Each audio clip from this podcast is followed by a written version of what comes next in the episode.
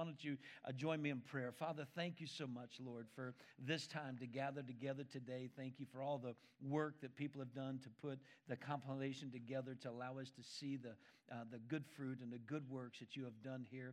And Lord, I'm asking you now that we would be able to, to hear, we'd be able to see, we'd be able to receive.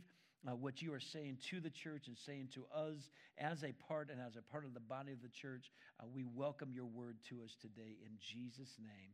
Amen. Amen. Well, it is the eighth anniversary, and anniversary is a time for reflecting. It's a time to reminisce, a time to celebrate. It's a time to remember things, but it's also a time to speak into the future. Where are we going to go from here? It's kind of a, you celebrate it to, to bounce you into the future. But this is the eighth anniversary.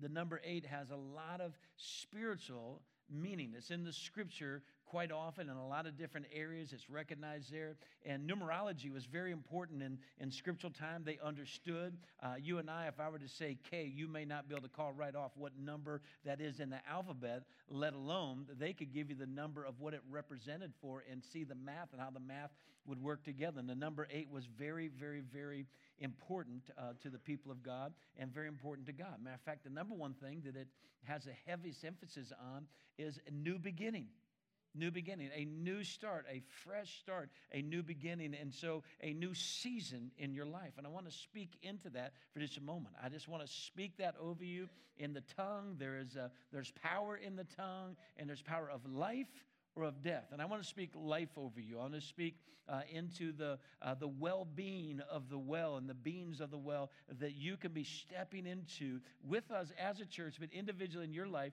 you can be stepping into this new season and this new beginning, a fresh start in our life. Something new is about to happen. It also represents new order, that there's new structure and order in your life. Matter of fact, the eighth day was the day of circumcision. All the way back from Genesis, it was the eighth day that was the day of circumcision. And even if it were to fall on a Sabbath day, if it had fallen on that holy day where they could do nothing, that was the one and only thing that really had rule and precedent said, no, you still need to do it on that day to perform uh, that, that uh, rite and to perform that, that procedure for them. Uh, resurrection day, matter of fact, Resurrection day is actually an eighth day. It's an eighth day. Sunday was not the Sabbath. Uh, Sunday started becoming the Sabbath day and the Lord's day, the day Jesus Christ was raised from dead. Remember, he died on a Friday. He's dead. He's buried. Saturday, he's not here. He rises. He's raised up on a Sunday morning. And Sunday, why would that be an eighth day? Because in seven days, seventh day was Saturday. Every first day of the week is an eight day numerically to the week that is going on. So Resurrection Sunday and the resurrection of Jesus Christ was what a new beginning. He was the first fruit of those raised from the dead. And so he initiated that. And I mean, I want you to see how powerful a new beginning can be in your life, a new order in your life. Circumcision for you and I is not just a male situation anymore, it's circumcision of our heart. And when you and I wake up and it's like an eighth day, it's like we're getting recircumcised. We're getting the flesh out of there. We can become spiritual again. We can have an awakening and a renewal in our life and get new order and get back in order. Hey, how about when God flooded the earth? I'm not even going to tell you all of them, but when God flooded the earth, uh, then and He destroyed everything, how many people did He save? Come on, somebody. Eight saved eight people, right? Noah and his wife, and their sons and their wives. So there was eight people. Why? Because God was starting a new order. God was restructuring what had gone wild and gone crazy and putting everything back in order. God used the number eight to signify to all around them and to remember and to be able to calculate that God is starting something fresh and something new. Uh, between his resurrection and his ascension, Jesus dies, he's resurrected from the dead, and it's 40 days until he ascends back and he goes to heaven to be with God. He appeared eight different times. There's a recording of eight different appearances. We're going to take care of one of those this morning. And it's not as much the order there, it's how many. Why? It was a whole new season, a whole new order that they did not have him with them, that they were going to have revelation. They were going to have an awakening. They're going to be able to see him and experience him. It was setting something new. So I'm declaring over you today. I don't know exactly where you're sitting or what's going on in your life or what's happening in life. Listen to me. Even good things sometimes need a new thing inside of them. Amen? How many of y'all have ever seen a good invention or a good uh, uh, uh, creation of some sort, something good, and it just got old after a while? It just didn't seem to work anymore. It didn't fit culturally anymore. It didn't fit, it wasn't uh, relevant anymore. When you and I, we need an awakening. Old things pass away. Behold, all things become new. Amen? Behold, all things become new. Now, here's the key for you to have this, you must be in Christ. Therefore, if any man be in Christ, in Christ Jesus, he's a new creature. Old things are past, and we say it again, and all things become new. Amen? So, for you and I to be positioned correctly for something new to happen in our life, it's not just being in a church that believes in God can do new things, but it's being in our lives. I go back to the word of the Lord this morning. He said, This is my house. You are my people. He said, When your house becomes my house, when your time becomes my time, it is so important that we make sure that we live this stuff out and that we move into a Christian walk and we move in and not just have it in church, but our house becomes the church. Amen? That we live in such a manner. So, eight is a unique thing about eight also, not just a, a new season or a new order, a new beginning. You can have that. And speaking that into your life, you have to be in Christ. You need to respond and submit your life to Christ. But eight is also what leads into nine. Leads into nine. Nine is a very important number in Christianity and in the history of God also. And you'll find throughout the scriptures that nine is very prevalent there also. Nine represents the harvest. Nine represents complete. Nine represents maturity and wisdom. Matter of fact, I was seeking the Lord and preparing uh, for this week and getting ready to teach you on the doctrine of baptisms. Why? Because we're going through Hebrews chapter 6, that we want to get mature. We want God to permit us to go on further. We don't want to stop at 8. We want to go into 9. You know what I'm talking about? We want to grow and mature in the Lord there. Uh, but looking into that, I just did not feel an unction to preach that this morning. I was wrestling with it. Matter of fact, I was overloaded every time I would go to study it and every return to the study study of it, I was getting more and more information. I thought, my goodness, this is going to go on forever. And it just did not feel the unction, as what it was. And then I was reminded that this is our eighth anniversary, and God wants to inspire us and wants us to have a celebratory time together to get equipped and get prepared for what He wants us to go into. So, nine is a complete, it's a fullness. So, eight comes into completion, comes into fullness, it's wisdom and maturity. There's nine fruits of the Spirit, and there are nine gifts of the Spirit. God wants us to become, listen, He doesn't just want you to be a loving person who's, who's impatient. He doesn't just want you to be a joyful person uh, that has no self restraint and no self temperance and no self control, right? Because you might start finding something else to give, bring your joy in the midst of it out of your flesh. He wants us to become mature in the fruit of the Spirit. Matter of fact, it's not nine fruits as much of this, it's nine descriptions as a fullness of the fruit of the Spirit. I say this quite often. And listen, don't get shocked when you look into the news and you look into some Christian news and you find some, some big leaders uh, around the country and around the world are stumbling or falling or falling off their perches, if you would. It's a very sad thing to see. Uh, we will not throw any stones at anybody whatsoever. But this is what I say quite often don't judge the fruit, especially don't judge the generation of children. Look at the root because the fruit is a direct result of the root. Amen? Good trees bear good fruit. Bad trees bear bad fruit. Amen? And so we need to realize that He wants us to get mature. He doesn't just want us to be partial Christians, He wants us to be complete Christians. He wants us to be full. He wants us to have love, joy, peace, long suffering, gentleness, goodness, kindness, temperance, and faith, meekness in our life. Amen? He wants us to take on that maturity inside of our life. Matter of fact, Jesus said that we should be fruitful. He said, anything that is not fruitful, He'll cut it off, He'll wind it up with twine, twine and throw it into the fire.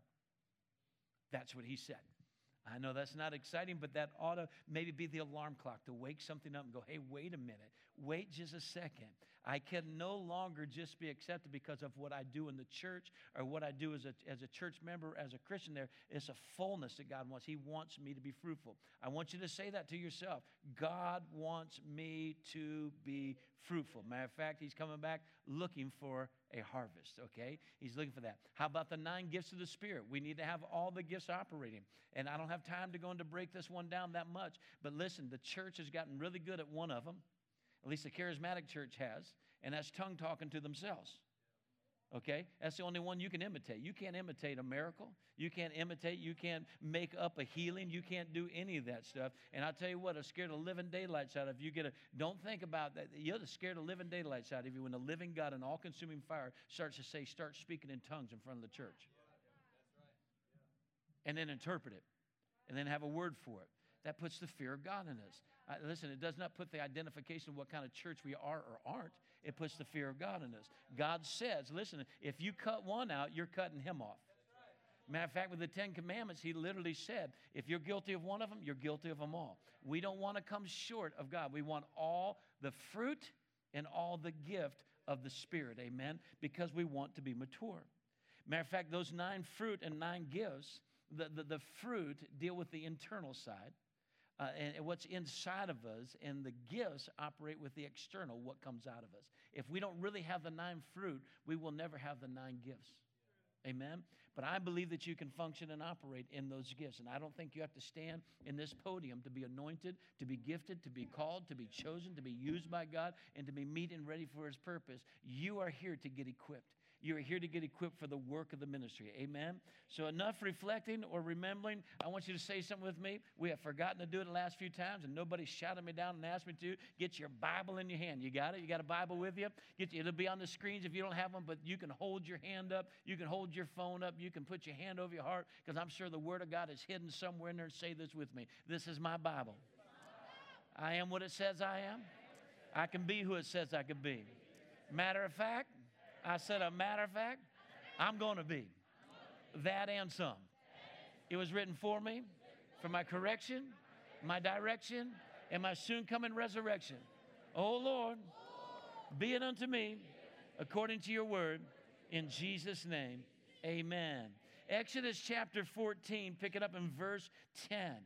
We're going back and connecting to the stick, if you would, and we're going to move forward to what God has for us. And when Pharaoh drew near, now Pharaoh would be a Satan type, if you would. I don't know about you, but the enemy's always trying to get up on my tail. He's always trying to remind me of my past. He's always trying to slow me down. He's always trying to go with me where I don't want him to go. I don't know if any of y'all have that problem, but the devil is a troublemaker. The devil, it gets up in your business and he tries to go, Pharaoh ain't going with with me. Somebody say that. Pharaoh ain't going with me. And when Pharaoh drew near, the children of Israel lifted their eyes, and behold, the Egyptians were marching after him. The Egyptians in this time would be the slave owners, the things that hold you in bondage. It would be the demonic experiences and, and, and dem- demonstrations of Pharaoh, of Satan himself. And it's like this, this horde is coming after them, it's trying to get to them. I don't know if you feel it yet or if now you're starting to realize what it's been trying to come after you, but it's says, So they were very afraid. And the children of Israel cried out to the Lord, and then they said to Moses, Because there were no graves in Egypt, have you taken us away to die in the wilderness? Let me just translate a little bit here that might be helpful for you of what's going on in this situation. The children of Israel have had a messenger come to them. His name was Moses. He's born of God, but he was raised in the enemy's camp. So he's a he's a, uh, somebody from bondage that is coming out to preach freedom, and he's bringing the children of Israel out of Egypt. God wants you and I out of our Egypt. Listen to me. The reason there is no graves in Egypt because God never intended for you to die there there. God never intended for you to stay there. God said, I'm not going to take you down, I'm going to take you up. I'm not going to leave you behind, I'm going to take you over. God does not want you staying in your bondage. God does not want you staying in your trouble. God does not want you staying in your slavery. God wants to set you free. God so loved the world that he gave his only begotten Son, that whosoever believes in him would not and shall not perish, but shall have everlasting life. He said, Boys, we're getting out of here. Girls, we're leaving leaving out of here. This is not your home. We've got to pass through the Red Sea, but I'm taking you to the promised land. If you're not living in the promises and all you're living is in the problems, you need to call upon God. You need to lift up your eyes from where comes your help. Because I'm here to tell you, God had no plan to leave in your problem. God has an eternal plan to take you into his promises and the promises beyond. Is anybody with me this morning? They were very afraid. Let's talk about fear for just a moment. Fear is the worst enemy of your faith. Fear becomes a substitution by choice instead of the usage of your faith. Fear will cripple you. Fear will hold you. Fear will control you. Fear is an, a source of bondage in and of itself. Fear does not come from God, it comes from the devil. It does not come from God, it comes from the devil. God did not give us a spirit of fear, but of power, love, and a sound mind. Fear is a choice. You can take your fear and you can put your reverence in God. That's how you fear God. You can take those emotions and those feelings inside of you and set your eyes on the one who has the prize. I don't know about you, but I want the prize. I want the more that God has for my life. I want the more that God has for your life. I want the more that God has for Scottsboro, Alabama, for Northeast Alabama, for the United States of America, for the kingdom of God. I'm telling you, it's advancing. I'm telling you, God is looking for those whose hearts are set upon Him. God is not done. God is not finished. God still has some miracles up His sleeve. God still has the ability to touch. God still has the ability to save. God still has the ability to deliver. God still has the ability to create. Listen to me. God is not dumb. You've heard it before. You need to say it again. God's not dead. Amen? But fear makes you useless. Fear takes away your freedom. If they were very afraid, but they did all they could do. I don't know if you've ever had one of those dreams when you're lying in bed. You don't know whether you're awake or not awake or in between those two places, and you're paralyzed. Come on now, somebody heard Marcus say it. She was paralyzed from the neck down, but praise God, she can stand up and shout and sing and dance now and glorify the Lord. Amen. We're so thankful for what God has done to Stephanie. What He did to her, He can do for you. He can awaken you. He can take you out of that paralysis. He can take you out of that fear. He can take you out of that immobility and give you freedom again. Amen but they turned their cry. Have you ever been in one of those dreams? And all you could do is say something. All you could do is call out. I don't have time to tell you when I was in Baltimore, Maryland, and I was ministering and under the unction, and I did not listen to the Holy Spirit, and I laid hands on somebody I should not have laid hands on. I believe in the power of impartation, but I took it too far, and what she had came on me at three o'clock in the morning. I woke up in a cold sweat. I couldn't move. I couldn't roll. I couldn't do anything. All I I had was the use of my eyes and the whisper of my voice. And I said, In Jesus' name. And I called out to Jesus, and it all disappeared, and I was set free. And I was, I was set free. I could move, I could function, I could operate. I'm here to tell you they did the right thing, and all you need to do is the right thing. Even though all you've been doing is the wrong thing and you didn't know how to do the right thing, all you need to do is cry out to Jesus. Somebody say the name Jesus. Then they said to Moses, then they said to the pastor, then they said to the man on the earth, they said to Moses, Because there were no graves in Egypt, have you taken us uh, uh, away to die in the wilderness? He doesn't know where he's taken them. He only knows who he's taken them to. Listen to me. The getting to the who doesn't mean you always know the no. But we've got to get to the one that we don't know what he can do until we get to him and he does what we didn't know was possible to be done. He didn't know that the Red Sea could part. He didn't know that, uh, that, that, they could dry up the ground. He did not know that God could destroy all the enemy in one time. He wanted them held at bay. And I'm sure a little frustration going on inside him. I thought you said you hardened. Listen, when you harden somebody's heart, it doesn't mean that they will leave you alone, it means they'll come at you harder. Hardness comes out of hardness, friends. They're making it more hard for them. But you'll never know until you get there. Are you with me? We have got to walk by faith and not by sight. And when we have God issues, we have a tendency to make them people issues. Oh, listen to me. When we have God issues, we have a tendency to make them people issues. You let me down. What are you doing? I don't agree. I don't, it could be your prayer partner. It could be your spouse. It, it could be your neighbor. It could be somebody, anybody, wherever they may be. We have a tendency to try to take spiritual issues and work them out in the natural. It don't work. It's not going to work.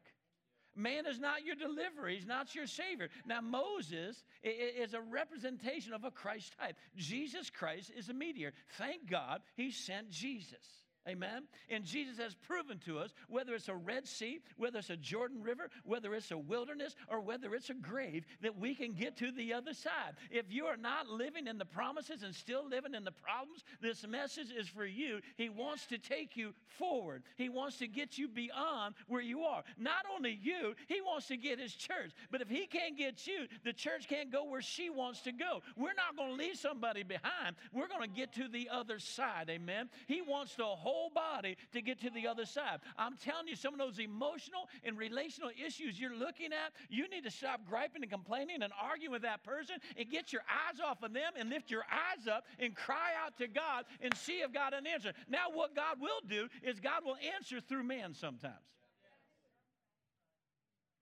So don't ruin the relationship that may be your life saver. You don't want to yell at the person who's yelling to throw the rope to you. You don't want to you don't want to beat that relationship and separate it further to where it can't reach you. Amen. God will use people in your life to help you to get to where he wants you to have life. He said, "Why have you dwelt why have you dwelt with us to bring us up out of Egypt?" That's exactly. You need to be out of Egypt. Listen to me, church. I stand to you with holy trembling in my life, willing to change the message in mainstream, to listen to God, to hear God. He does not want to leave you in your bondage. I do not have the right to leave in your bondage and say, Well, we're out of here. We don't care about you. If you're fighting with fear, if you're fighting with drugs, whatever it may be, emotional, spiritual, or physical, we are here to help set you free, to get you to the other side. God does not want to leave you in Egypt, nor do we. Is it not the word that we told you in Egypt, saying, Let us alone, that we may serve the Egyptians?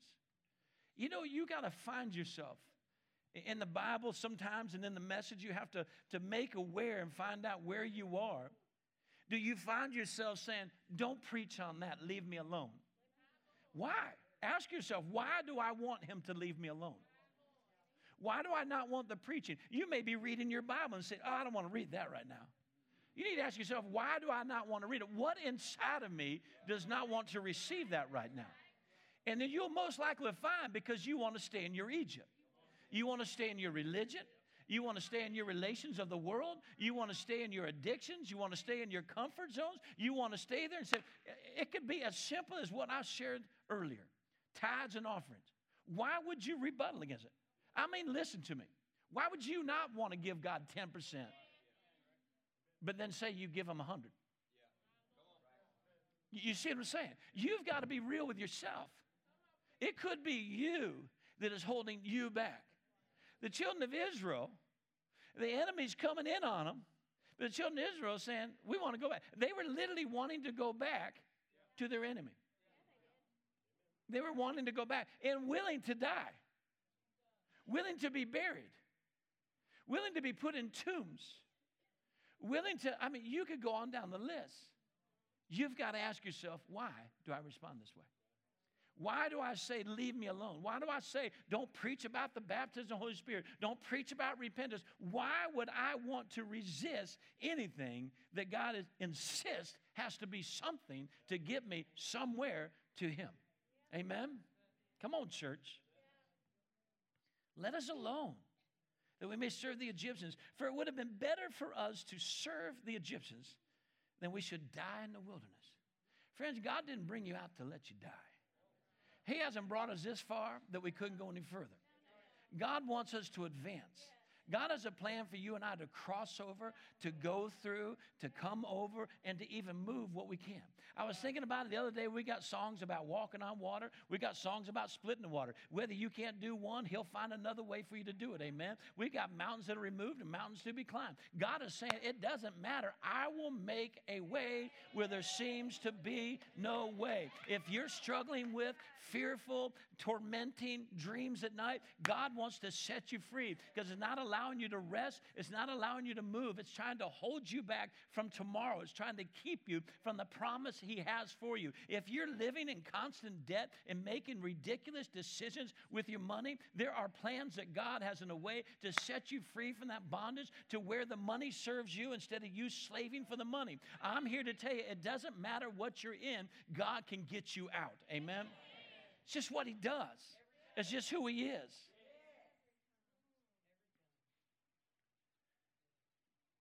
You know, they rebutted to Moses for a moment. David made a reference to this in Psalm 106, verse 6. We have sinned with our fathers, we have committed iniquity, and we have done wickedly. That's a pretty clear confession. That's not a justification. That's not an explanation. That's not an excuse. That's not a proverb of sour grape, blaming it on somebody else. He said, We've done in my day what they did in that day. He said, We've done it. He said, Our fathers in Egypt did not understand your wonders. He said, They did not remember the multitude of your mercies.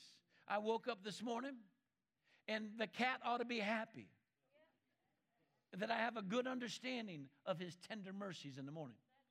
Because if there was any time I would want to do away with the cat, it would be in the morning when the cat wants to get in my chair.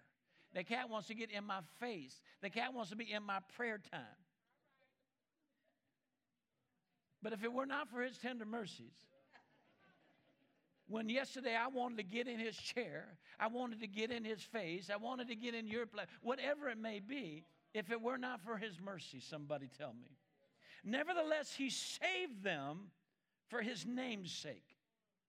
Oh, this is a reoccurring issue throughout Scripture, and it's probably the greatest extent of mercy that man could ever comprehend and understand. Throughout Scripture, God did things that were seemingly impossible because with man it was impossible, because man was resisting the possibility, because man was doubting, because man was corrupt, because man was evil, because man was wicked, because man was living in sin. Yet God still saved him, yet God still raised him, yet God still showed them mercy, yet God still brought him to the other side.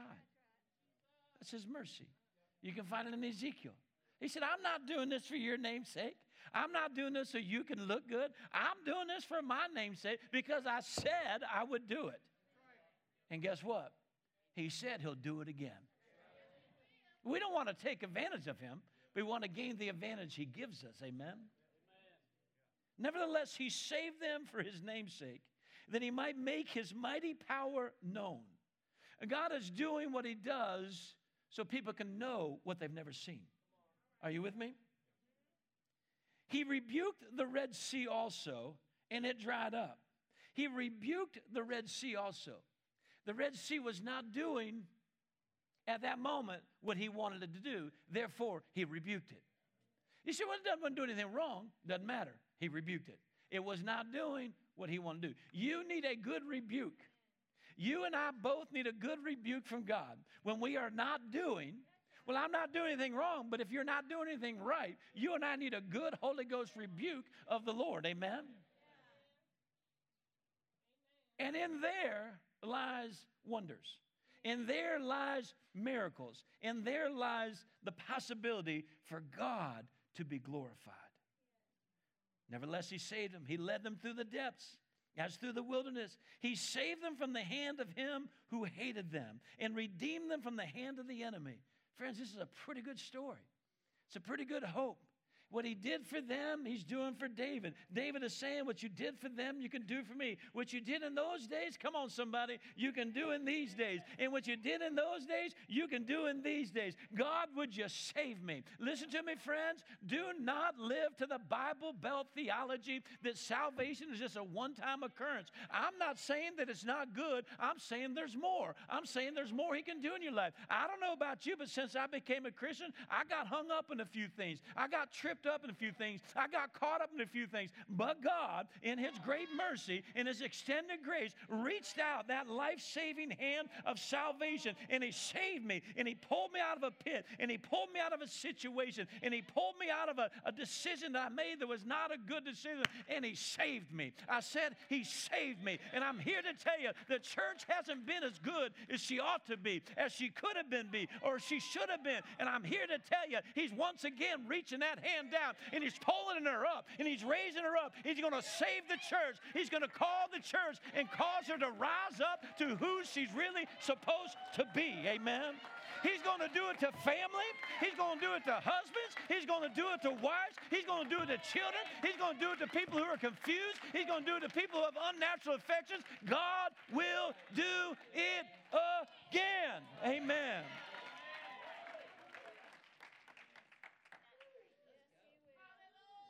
The waters covered their enemies. What seemed to be your problem is now somebody else's curse. What seemed to be your impossibility is now becoming a greater impossibility that you needed as a possibility. He's drowning your enemies. He's making a way for you. He's using it in front of you. He's using it behind you. God spoke to it to open. I got a good news for you. It had to be God to speak to it to close it. Amen. Then, oh, that this day, oh, that I could say this without having to use a scripture to support it. No, you need to understand. There's, there's many preachers today that are using scriptures to say what they want to say. But we ought to be preaching scriptures to say what he wants to say. Listen to what he said. Then they believed his words and sang his praise. Then they believed his words and sang his praise. I live for the day that the church will believe every word that I preach, will believe every word that is prophesied, will believe every word of the Bible, of the Word of God. I believe that we will once again believe God and we will once again, you want to talk about high praise, you want to talk about a place being filled with praise when you start to believe God for who He is and believe God for what He said, and you start to stand on the Word of God, you will praise without even trying time. You won't have to be exhorted. We'll have to calm you down a little bit. We'll have to say, make a little room. We need to do a baptism, and you'll erupt in worship before it and afterwards. You won't even have to hear their testimony. You'll see the light on their body coming out of darkness and into the fullness. You will see the glory of God. You will not be able to stop praising the Lord. I'm here to tell you if heaven really comes to earth, you won't stop praising because in heaven, they don't stop praising. It's 24 7, it's every day, all the time. I'm telling you, the key to it is believe His word. Believe the Word of God. If you're sitting there dissecting my message, friends, you're back in elementary school dissecting the frog. There ain't nothing big about dissecting the frog, but you'll never be a surgeon if you don't start believing the process of biology, of moving forward into what God can give you to do. We need to stop breaking down verses, stop breaking down songs. We need to start believing and receiving and being and giving what God has given us. Amen. I might preach myself happy. Here's the danger it's this terrible cycle of humanity. Then they soon forgot his works. They did not wait for his counsel. Now, when things get going really good, don't get going really good. Matter of fact, he told Joshua, he said, Listen, son, you go tell the people to get themselves sanctified and set apart. You, you go tell them to consecrate themselves because tomorrow I'm going to start doing some wonders. He said, But listen, boy, you've never been this way before. I'm going to do something you've never seen before. You weren't there in the Red Sea parted. This is all going to be new to you. They believed his words, but they forgot his marvelous works. Until Joshua, something rose up inside of him. He said, I, I think he can do it. I remember my parents. I remember Papa Nunn telling me about this. I, I remember, and he went on down the list. I can remember. He started to believe not just his words, but his wonders. And sure enough, God said, Don't get too close to it. He said, You've never been this way before. Is there the possibility that the wonders he's done in the past, uh, the biblical proportions of miracles he's done in the past, listen, we're seeing everything else come to pass. We're seeing biblical proportions in the famines and the desolates and the wars and all the different things, the earthquakes and all the things. We're seeing that. Why would we not see the extension of his mercy and of his goodness and of his kindness in biblical proportions? He said, You're getting ready to go somewhere you've never been before. I'm here to tell you something. We're getting ready to go somewhere we've never been before. I'm not talking about just coming to somebody coming and saying, I've never heard preaching like that before. I've never heard worship like that before. I've never seen God like that before. Miracles, signs, and wonders. Anybody with me this morning? what did they do instead of that? Well, what was the evidence of that? But lusted exceedingly in the wilderness and tested God in the desert. Where do you stand today? I was in my daily Bible reading a few days ago and came upon the chapter where Jesus was asked in the wilderness, and they said, Are you him? Are you Jesus of Nazareth? This might throw off your theology a little bit. And he said, I am he. And they all fell out. You might think we're weird for getting on our knees when we sing a song. Who would you have been in the garden? When all he said was, I am he. Identifying with who they said he was, but who he really was when they spoke the truth, he could not deny it. He said, I am he. And they're all slain in the spirit. You think that's strange? They got up, Peter reached in, he was carrying, he reached in, got a sword out, and sliced the ear off. Malchus. Jesus picked it up, slapped it on, said, Pete, put that sword away right now. Jesus didn't say don't carry. It's how you use it. It's when you use it. Watch out, you live by it. But here's the deal that's a miracle. That's a miracle. He didn't say, I am. He said, now you can see I am. He didn't just say, I am, and you can see I am. You just saw the I am. No, I'm not just him, I'm him. I'm that and all of that, and I'm that and all of that. That's the same Jesus you and I believe in. Today. That is the same Jesus you and I believe. That's the same Jesus that you call upon today. That's Him. That's Him. He still is. And if He still is, He still does. And if He still does, then He still can. I don't know what you have need of, but I do know this. All you need to do is call on Jesus. Come on, somebody. Moses said to the people, Don't be afraid. Remember, they approached him in fear. We have David's understanding looking back of what they really did and how they recycled back out of it. That's just a caution to let you know that once you make a commitment, doesn't mean everything's all right. He says, Don't be afraid.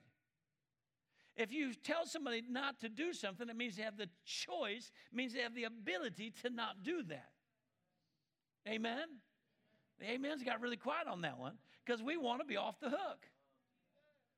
We want to be able to say, but, but, but, but, but, but, but, but, but, but, but, but, but, but, but. Somebody's got to get off there.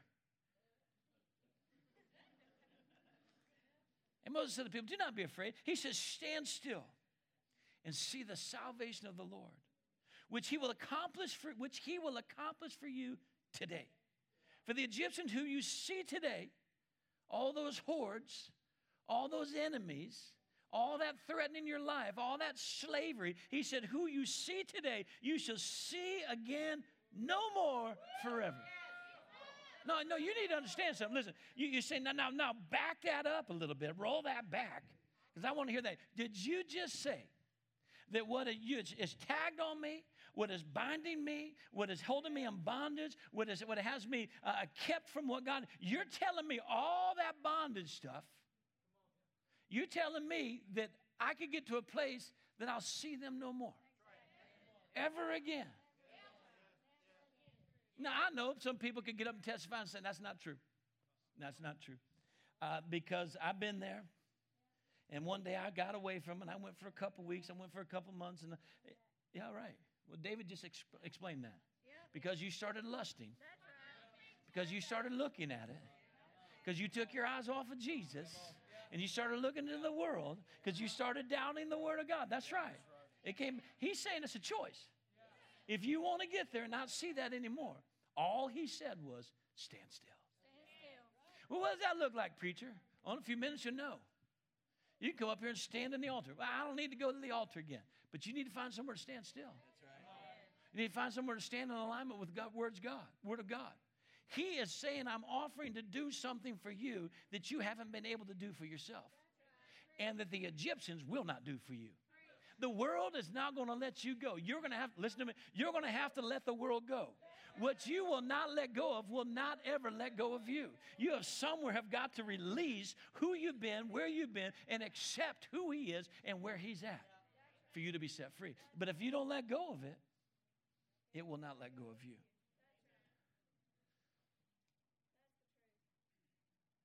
The Lord will fight for you. Hmm. Well, I just thought you said that He would deliver me. No, He'll fight for you. That's why you got to stand still. You can't go, well, just one more drink. Lord, help me.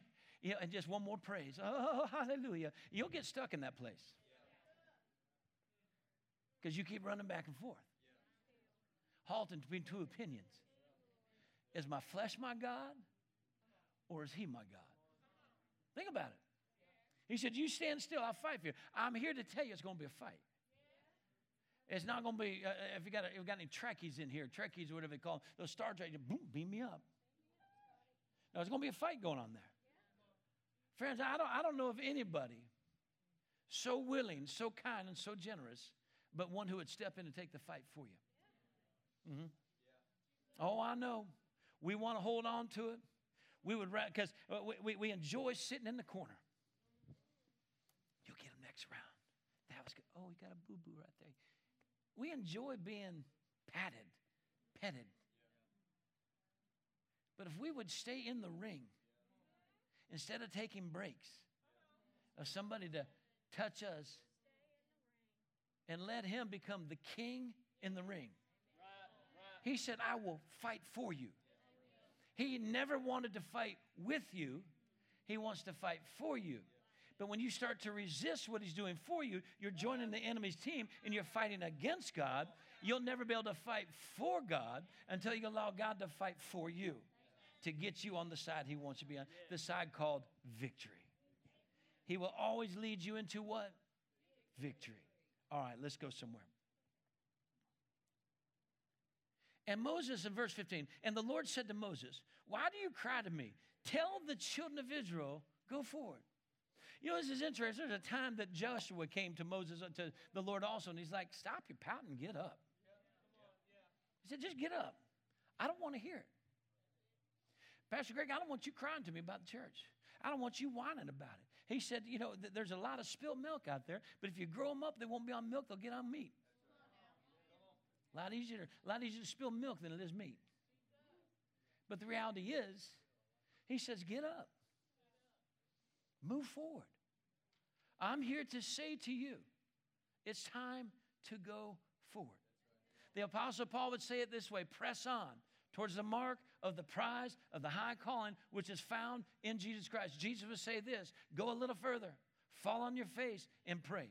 It is time to go forward. It's not time to get comfortable, it's not time to get complacent, it is time to move forward to advance the kingdom of God. Amen? To be passionately pursuing God. Are you with me? Okay. Moving forward. I'm here to tell you the well is moving forward with all of her dreams and all of her visions. Some people are looking at me like we're crazy, taking on a plaza. And listen, when we get a call in the community, we find out in the community. I've told you, I told you when we're moving forward into the offices. How many y'all remember what I told you? What are we going to do? A school and a daycare. That's what we're going to do. Then I get a text. I'm out of town uh, visiting with my mother, my brothers, my sisters, and, and I get a text and, and it says, Hey, this is what's happening in Scottsboro. There's a, there's a daycare, one of the four daycares, the largest one here, is shutting down its doors. They're closing up in May, and people are fretting. People are worried. People are troubled. That's why we're here. That's who God is. God cares for the whine, the cry. God cares for the concern. And I said, Well, we'll step in. And they heard, I heard the wells doing this. Is the well doing this? Yes, that's what we're we're doing. We're going forward with it. We will have a daycare open. Those people will not be without a place. We are here to help transform a community. We are here to help take care of a community. We are here to plant a community community. Because we went forward, doors are opening up. We're not going to stop going forward. The kingdom of God has been advancing by force, and the forceful lay hold of it. We are going forward. You can't sit back on your duff and think that you've done enough. It's time to get up and it's time to live up. It's time to move forward, to advance and take the kingdom. Amen. And take the land back for God. Come on, somebody. But lift up your rod. I'm not even going to go to it, I'll stay there too long. But lift up your rod. Stretch. All you got is a stick in your hand. All you got is a stick in your hand. But now, under somebody stand up for a moment. Underneath your feet is 144,000 square feet, 26 and a half acres, two more acres over there, young sons and daughters worshiping and celebrating God, a soon coming school, a soon coming daycare. I'm here to tell you, He can do a lot with a stick, but He's going to have to have the hand of man to lift it up and to praise Him. Because I'm telling you, somebody is going forward. We're going to take the land as He gives it to us. Amen. You can sit down a second. Turn with me real quick. I've got to give this to you real quick. John chapter 21. There's so much more in that. We can't go to it right now. He said, We're moving forward. We've got to flee from that stuff. In John chapter 12, 21, I've got to get to this. You with me? Can you give me just a few more minutes? All right, so we're going to pick up in John chapter 21. After these things, Jesus showed himself again to the disciples at the Sea of Tiberias. This is one of those eight appearings. And in this way, he showed himself. And in this way, he showed himself. I don't know how he's going to show himself in our next season. I don't know how he's going to show him, but I'm just here to tell you, he's faithful at showing himself. He's faithful at bringing, revealing matters of himself. Simon Peter, Thomas called the twin, Nathanael of Cana, and Galilee, the sons of Zebedee, and two others of his disciples were together. Simon Peter said to them, I'm going fishing. Excuse me while I get my rod.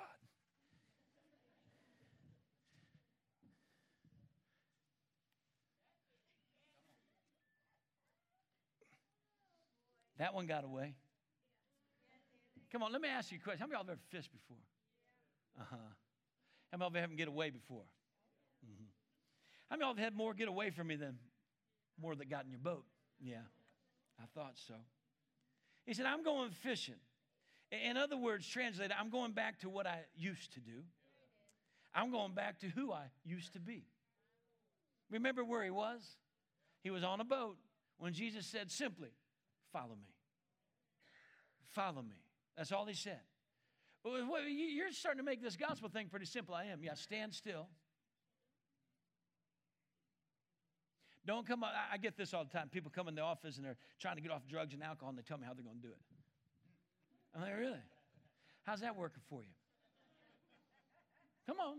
Have you ever had said to somebody, how's that working for you? Because if it worked that way, yeah, unless the Lord delivers you, you'll never be free. Something else will become your drug of choice. Is there the possibility that because of the impatience or instability or the season that we're in, things aren't going as well as they were a week ago, a month ago, a year ago, that we're starting to go back to who we used to be? We have a tendency. Humanity does. Remember the children of Israel, they wanted to go back to Israel. I mean, to Egypt.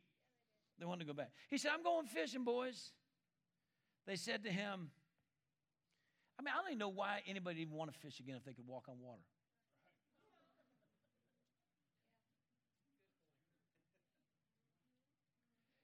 And they said to him, We're going with you also. Be careful what you speak up and say and do. You might influence somebody else to do the same thing. No, no, listen to me. Moms and dads, you quit going to church, your children quit going to church. Mom and dad, you start drinking casually, your, your, your, children have a very good possibility of drinking beyond casual. Influence is speaking here. He said, I'm going fishing. Every one of them said, I'm going too. 10 people. He got a 100% return in his decision. hundredfold. And they went out and immediately got into the boat. And that night they caught nothing. Isn't it amazing how the things in the natural we'll do immediately and things in the kingdom we have to wait for confirmations? Don't tell me you can't do it. Don't tell me Jonah couldn't do it. He just wouldn't do it. Immediately they got in the boat. Influence. Result, and they caught nothing. That night they caught nothing. Empty, futile, fruitless. When the morning had come, had now come, Jesus stood on the shore. Stood on the shore. Yet the disciples did not know that it was the Lord. Now, now listen, for him standing on the shore, not sitting, not squatting, he's not trying to hide himself. I got news for you. Jesus is not trying to hide himself from you. Jesus is presenting himself. Jesus is meeting you where you should be, not necessarily always where you are. That's why there's room for repentance, a return. There may be a very good possibility somebody needs to return to the Lord this morning because they've gone back from where they once were. Then Jesus said to them, Children, have you any food? Notice, notice the reference here. Children, he didn't say, Brother, sister, friends of mine, followers, seekers of the one true, Christians, call them children. Children. Only a father calls another a child. Who's really speaking here? I am, he. But when they asked Peter, Are you one of his disciples? He said, I am not. I am he. They asked Peter, I am not. They asked Peter again, Aren't you surely one? I am not. Third time, it's almost as if John couldn't bring himself to write it because he's probably thinking Peter might read this book one day. He said, like he said the other time, don't tell me you can't say it. It's all a choice. Who are you? Where are you? Who am I? Where am I? Why would I want to resist? Why would I want church to be over? Why is it? One outside of here is, is so much more worthy of our time than what's happening in here. We have to ask ourselves those kind of questions. I'm not trying to, to bind you for more time. I have places to preach, I have places to go. You need to get that, that foolishness kind of speaking out of your mind. Why would you not want to be in church? Talking about a saving, miracle working Christ and God and a powerful Holy Spirit who can heal and deliver and set captives free. Why? When you're getting ready to see the greatest fight on earth, I mean, people pay zillions of dollars accumulatively to watch a pay per view fight of two men beating each other. It's gotten so raunchy, they watch women beat each other up. They watch people kick people near death, choke people. The greatest fight on earth is getting ready to happen right here if you'll stand still and see the salvation of God because God will fight for you. You ought to be happy you have a long winded preacher. Because a long winded preacher is a good opportunity for a long suffering God to keep knocking on the door of somebody's heart. Write that one down because I'm going to use that again. I'm almost there. Listen, we're going with you. Morning to come, he's standing, he's not sitting. He wants to be seen. But when the morning had now come, but when the morning had now come, see, we don't even notice that part of the verse because we go to the story, we pretty much know the story is going to get down to the. No, no, no. It's a new beginning. It's a new season. It's a new day. This is one of the appearances of the eight appearances that he comes. When morning come, new mercies. I knew every morning. I don't care how far away you walked, if you went all the way back to where you were and who you were before you ever met him, his mercies can meet you there. Said a new morning. And then verse 5, then Jesus said, Children, have you any food? They said, No. You know, I don't know, but I, I think maybe a little bit too highly of myself sometimes. I would say, But do you? if I just caught nothing and my breakfast was dependent upon it, if someone said, Do you have any food? I said, No, but do you? They missed a good opportunity. And he said to them, Cast the net on the right side of the boat, and you will find some. So they cast, and now they were not able to draw it in because of the multitude of fish. I, my dream would be if we could cast the miracles of God, cast the love of God, cast the truth of God, cast faith in God, and there'd be so many people coming in we couldn't even handle them all. You know, it'd be like opening up a daycare with 50 people already waiting for somewhere to go, and now you have 100 more people waiting, but you're able to make a place for 150 instead of just 50. And listen to me, there's probably property, somebody in here, your family owns property that's sitting there desolate, and you're saying, This is my retirement, and this is what I'm sitting on. Maybe God God could use it to reach people. Maybe God could use it to teach children. Maybe God could use it to heal people. Maybe God could use it to house people. Listen to me. You use stuff for the glory of God, you'll see the glory of God in your life, which will be greater than anything that you've ever had in your life and the only thing you really need in your life. Amen? Don't be afraid to be generous. Many of you, listen, we're a very generous church. I'm not taking away from that. But we're going to have to become more generous. God upholds us by his generous spirit. They cast a net on the right side and you'll find some. So they cast a net. They were not able to bring it. So I'm just, I'm going to I'm gonna put this together. A harvest, a bumper crop. Best year yet. They're trying to, they can't even get it in the boat. It's so heavy. And therefore, the disciple who Jesus loved said to Peter, It is the Lord. It's the Lord. That, that's the Lord. Now, when Simon Peter heard that it was the Lord, he put on his outer garment, for he had removed it, and plunged into the sea. But the other disciples came a little further in a little boat, for they were not far from land, about 100, 200 cubits, dragging the net with fish. Then, as soon as they had come to the land, they saw a fire of coals there fish laid on it, and bread. Friends, it is true. Jesus doesn't need us as much as we need him. You say, well, if Jesus doesn't need me, what's the purpose? Uh, may not need you, but he wants you. He created you for his glory. And he wants nothing but for the Father to be glorified.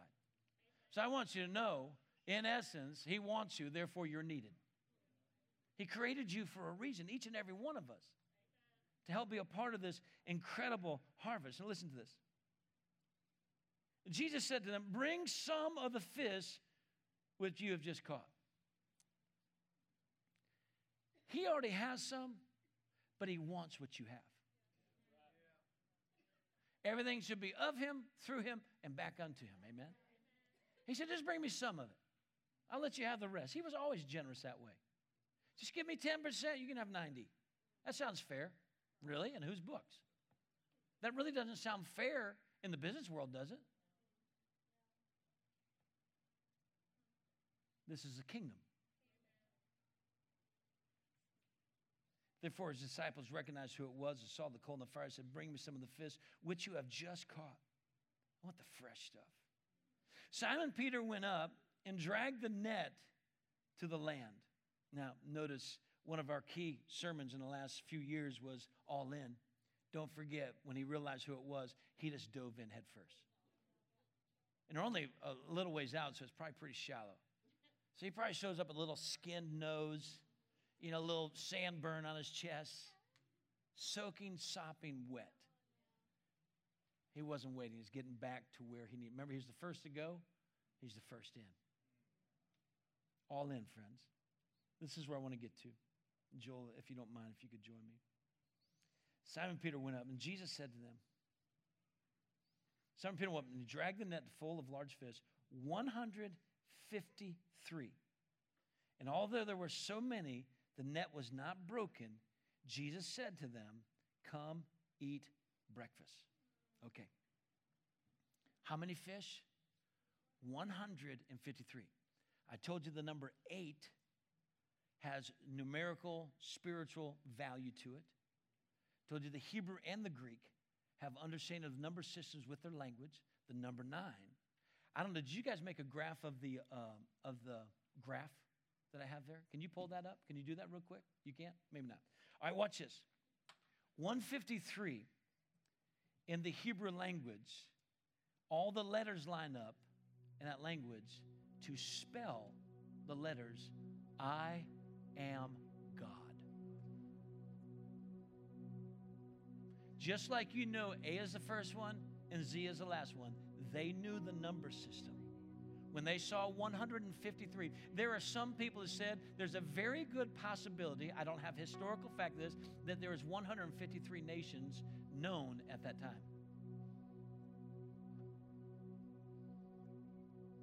I could save all the nations. He was revealing to them who He is. And when you know who He is, you'll know who He can be. He is manifesting, revealing, making known. I wish I could show you the graph all the letters line up.